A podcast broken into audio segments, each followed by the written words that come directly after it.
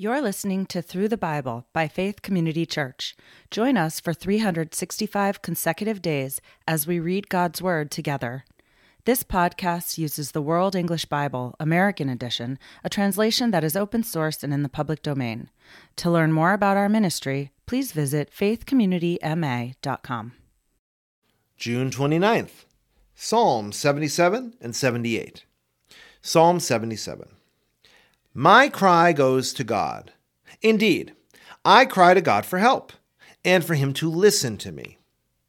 In the day of trouble, my trouble, I sought the Lord. My hand was stretched out in the night and didn't get tired. My soul refused to be comforted. I remember God and I groan. I complain and my spirit is overwhelmed. You hold my eyelids open. I am so troubled that I can't speak. I have considered the days of old, the years of ancient times. I remember my song in the night. I consider it in my own heart. My spirit diligently inquires Will the Lord reject us forever? Will he be more favorable no more? Has his loving kindness vanished forever? Does his promise fail for generations? Has God forgotten to be gracious? Has he in anger withheld his compassion? Then I thought, I will appeal to this the years of the right hand of the Most High. I will remember Yah's deeds, for I will remember your wonders of old. I will also meditate on all your work and consider your doings. Your way, God, is in the sanctuary. What God is great like God? You are the God who does wonders. You have made your strength known among the peoples. You have redeemed your people with your arm, the sons of Jacob and Joseph. The waters saw you, God. The waters saw you and they writhed. The depths also convulsed. The clouds poured out water. The skies resounded with thunder. Your arrows also flashed around. The voice of your thunder was in the whirlwind. The lightnings lit up the world. The earth trembled and shook. Your way was through the sea, your paths through the great waters. Your footsteps were not known. You led your people like a flock by the hand of Moses and Aaron. Psalm 78. Hear my teaching, my people. Turn your ears to the words of my mouth. I will open my mouth in a parable. I will utter dark sayings of old, which we have heard and known, and our fathers have told us.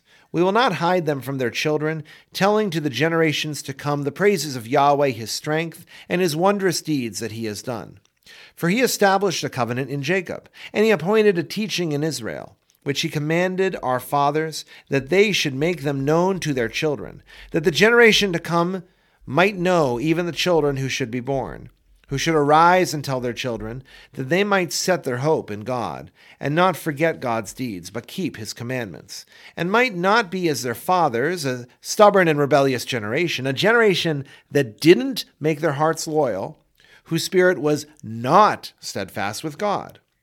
The children of Ephraim, being armed and carrying bows, turned back in the day of battle. They didn't keep God's covenant and refused to walk in his law. They forgot his doings, his wondrous deeds that he had shown them.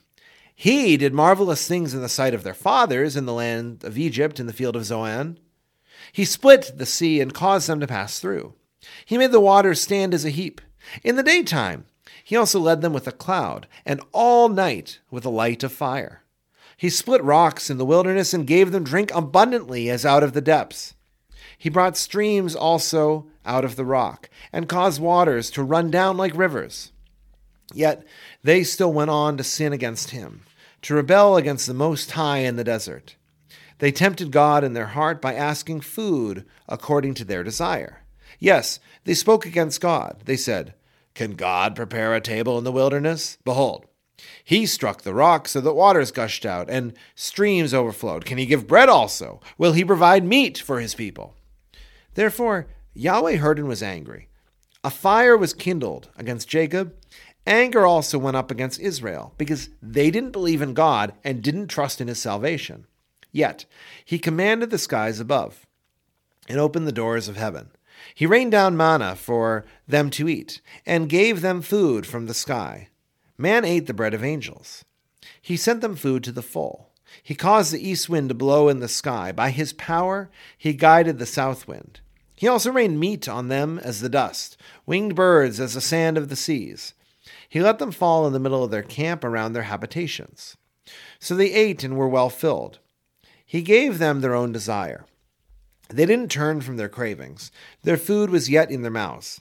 When the anger of God went up against them, killed some of their strongest and struck down the young men of Israel. For all this they still sinned, and didn't believe in his wondrous works. Therefore he consumed their days in vanity, and their years in terror. When he killed them, then they inquired after him.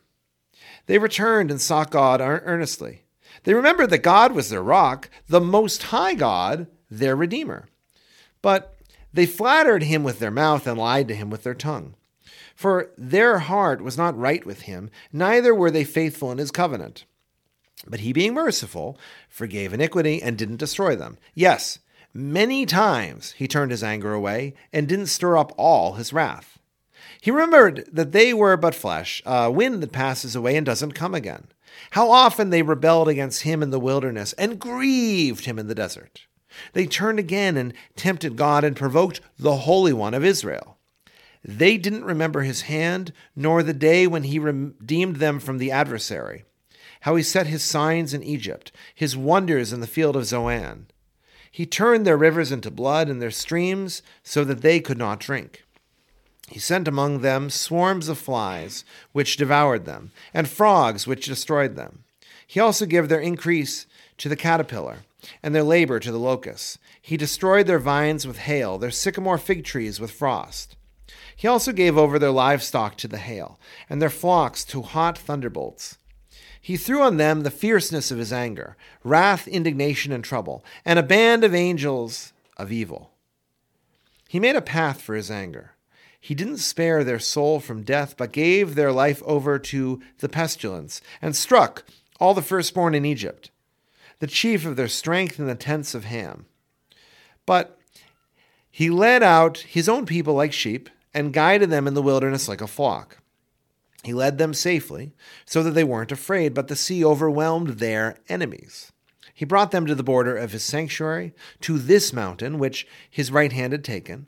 He also drove out the nations before them, allotted them for an inheritance by line, and made the tribes of Israel to dwell in their tents.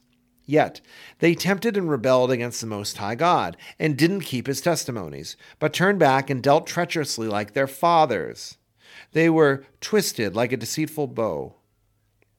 For they provoked him to anger with their high places and moved him to jealousy with their engraved images.